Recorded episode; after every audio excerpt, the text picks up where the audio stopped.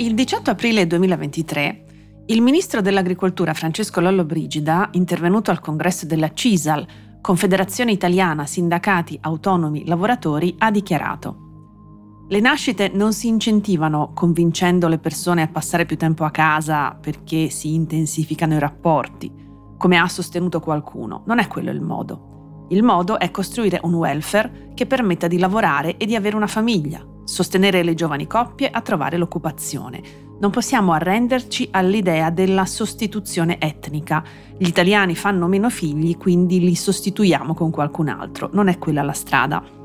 Ha anche aggiunto io ritengo l'immigrazione un fatto naturale, fisiologico, sono nipote di un emigrante, quindi mi guardo bene dal pensare che l'emigrazione e quindi l'immigrazione siano un problema. Anzi, diventano un'opportunità di crescita per una nazione. Se ci sono richieste di forza lavoro, quando hai esaurito la domanda interna, puoi, devi dotare di forza lavoro anche che venga da altre nazioni. Bisogna chiarire che il primo nemico dell'immigrazione regolare, fatta attraverso flussi organizzati, si chiama immigrazione illegale e clandestina ed è una strada che è stata finora percorsa e che noi stiamo provando a cambiare.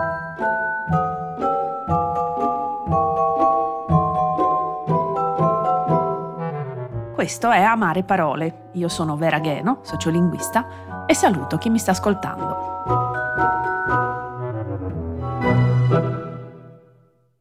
Vorrei prima di tutto concentrarmi sul lessico impiegato nella seconda parte della dichiarazione.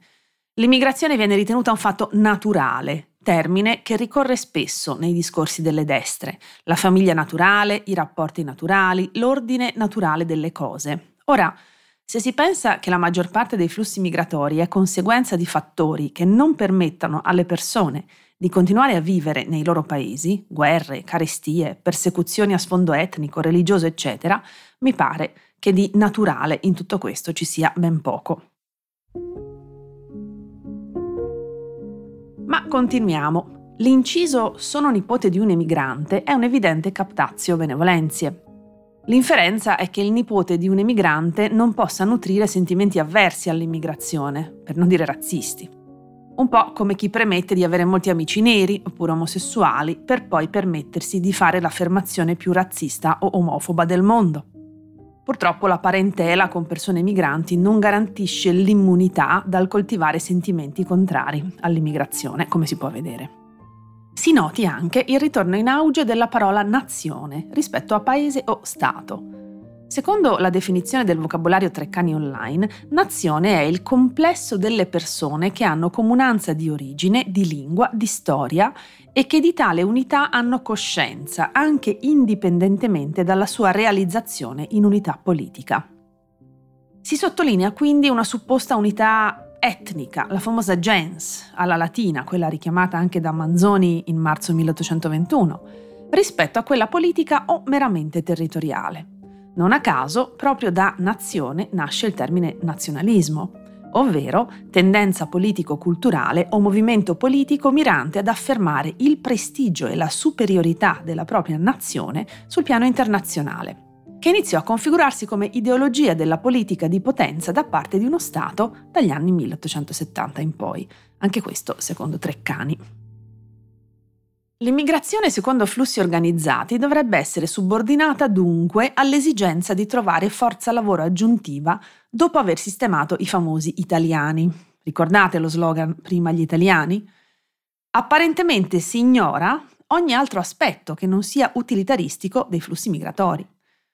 Lollobrigida prosegue poi contrapponendo tali flussi ordinati all'immigrazione illegale e clandestina, termini minacciosi quanto nemico, che ricorre anch'esso, che contribuiscono alla creazione di un quadro a tinte fosche, per finire poi con una contrapposizione tra quei noi che stanno lavorando per cambiare la strada che è stata finora percorsa e questo ha come sottinteso che i loro a cui si fa riferimento non lavoravano, ma oziavano e soprattutto percorrevano la strada dell'immigrazione illegale clandestina apparentemente in modo volontario.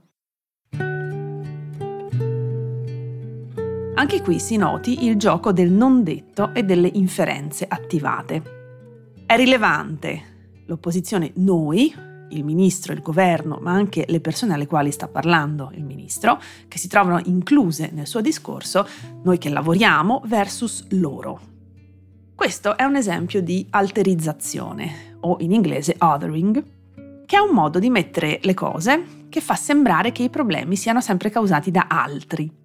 Altri che quindi vanno osteggiati, combattuti. L'alterizzazione permette non solo di individuare dei capri espiatori, ma anche di assolvere se stessi. Non è colpa nostra se le cose non funzionano, è colpa loro. Io a volte in alcuni miei scritti l'ho chiamato noivoismo. Noi versus voi. È una retorica assai comune nei discorsi politici e non solo. Arriviamo così all'espressione forse più interessante di tutto il discorso di Lollobrigida, sicuramente quella che ha destato più scalpore, la sostituzione etnica, espressione usata a più riprese anche da Matteo Salvini, che ha parlato di genocidio del popolo italiano, e da Giorgia Meloni stessa, nonché da molti altri politici di destra nel mondo, quali l'ungherese Viktor Orban e Donald Trump. Per inciso, genocidio è una voce coniata in forma inglese, genocide, dal giurista polacco Lemkin nel 1944 e pubblicamente usata nel processo di Norimberga nel 1946. È formata dall'unione del prefisso geno, dal greco genos, razza o tribù, e il suffisso cidio, dal latino uccidere.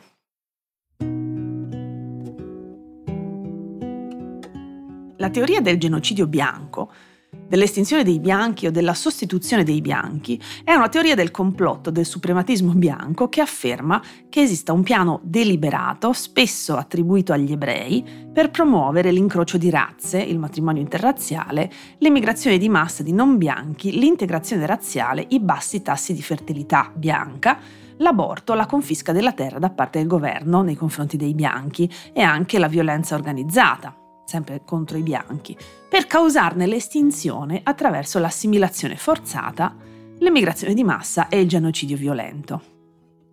Meno frequentemente, oltre a imputare questo complotto agli ebrei, eh, sono i neri, gli ispanici o i musulmani a venirne accusati. Ma in questo caso semplicemente come popolazioni più fertili, invasori o aggressori violenti, non come orditori del complotto, non come menti.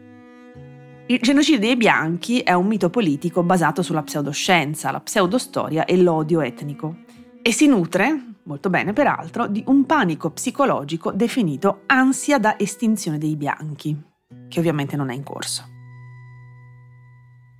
Per approfondire consiglio un articolo pubblicato il 19 aprile 2023 sul sito web del Post dal titolo Cos'è la sostituzione etnica, nel quale si ripercorrono anche le molte stragi a sfondo etnico e razziale commesse negli ultimi decenni in nome proprio di teorie come quelle succitate. Sono molte le assonanze con il cosiddetto piano Kalergi, a volte chiamato cospirazione Kudenhove-Kalergi una teoria del complotto antisemita di estrema destra che di nuovo suppone sia in corso il genocidio dei bianchi. La teoria sostiene che il politico austro-giapponese Richard von Coudenhove-Kalergi avesse escogitato un complotto per mescolare europei bianchi con altre razze attraverso l'immigrazione. L'idea deriva dalla citazione di una sezione del suo libro Praktischer Idealismus, idealismo pratico, del 1925, in cui scrive L'uomo del futuro sarà di razza mista. Le razze e le classi odierne scompariranno gradualmente a causa della scomparsa dello spazio, del tempo e del pregiudizio. La razza eurasiatico negroide del futuro, simile nel suo aspetto agli antichi egizi, sostituirà la diversità dei popoli con una diversità di individui. Lo scrittore neonazista austriaco Gerd Honsick ha scritto sull'argomento nel suo libro Kalergi Plan, del 2005, al quale si fa spesso riferimento. E i nazionalisti bianchi europei citano spesso gli scritti di Kudenhove e Kalergi fuori contesto per affermare che le politiche sull'immigrazione dell'Unione Europea sono complotti insidiosi orditi decenni fa per distruggere sempre i poveri bianchi. Ci sarebbero molte altre cose da dire in merito, ma la conclusione ovviamente è che tutte queste teorie, genocidio bianco, sostituzione etnica, piano Calerghi, mettiamoci pure il protocollo dei Savi di Sion, sono false. Non è in atto alcun complotto per sterminare la famosa razza bianca, ma forse dovremmo ricordare anche un'altra cosa, che il concetto stesso di razza è improprio. Le cosiddette etnie differiscono tra di loro per una frazione piccolissima del loro DNA, dando origine a differenze insignificanti dal punto di vista della specie umana. In più, non esistono ceppi etnici puri, siamo tutti, tutte e tutte discendenti di una miriade di contaminazioni. E le persone non si possono identificare per varietà in opposizione, quanto piuttosto fanno parte di uno spettro di diversità, un continuum. C'è sempre qualcuno di più nero di noi, ma anche qualcuno di più bianco di noi. Non esiste insomma la razza bianca, così come non esiste la razza nera o la razza asiatica. Quale sarebbe dunque la presunta bianchezza da salvaguardare? O italianità, se è per quello.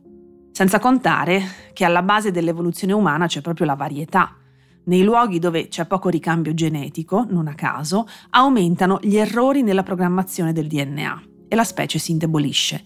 Succede alle piante, agli animali e pure a noi esseri umani. Ma allora, davanti a tutta questa evidenza scientifica, come mai queste teorie vengono ancora oggi propugnate e trovano così tanto seguito? Semplice. L'essere umano ha un bisogno connaturato di sentirsi meglio di qualcun altro. Non importa che le basi siano aleatorie, fondate sul nulla. Le teorie del complotto colpiscono là dove serve, ossia nella pancia e nel cuore, e nella paura condivisa da molte persone di essere a rischio di perdere qualcosa, privilegi, diritti, spazio vitale. Individuato un colpevole altro da noi, è facile sentirsi sollevati. Abbiamo qualcuno da combattere, abbiamo qualcuno da respingere. E i pregiudizi sono ben radicati in noi da secoli e secoli, soprattutto quelli riguardanti le cosiddette razze. Consiglio su questo la lettura di un bel libro di Federico Faloppa, Sbiancare un etiope, la costruzione di un immaginario razzista, Torino UTET 2022. Il razzismo della nostra società è un problema sistemico tanto che non è percepito come uno scandalo se politici di primissimo piano usano argomentazioni che fomentano l'odio etnico. Proprio per questo motivo penso che sia dovere di ogni persona che vive in questo paese di prendersene carico e di riconoscerne i segni, spesso ben celati, prima di tutto dentro di noi. Vi ricordo che potete scrivermi all'indirizzo di posta elettronica amareparole-ilpost.it.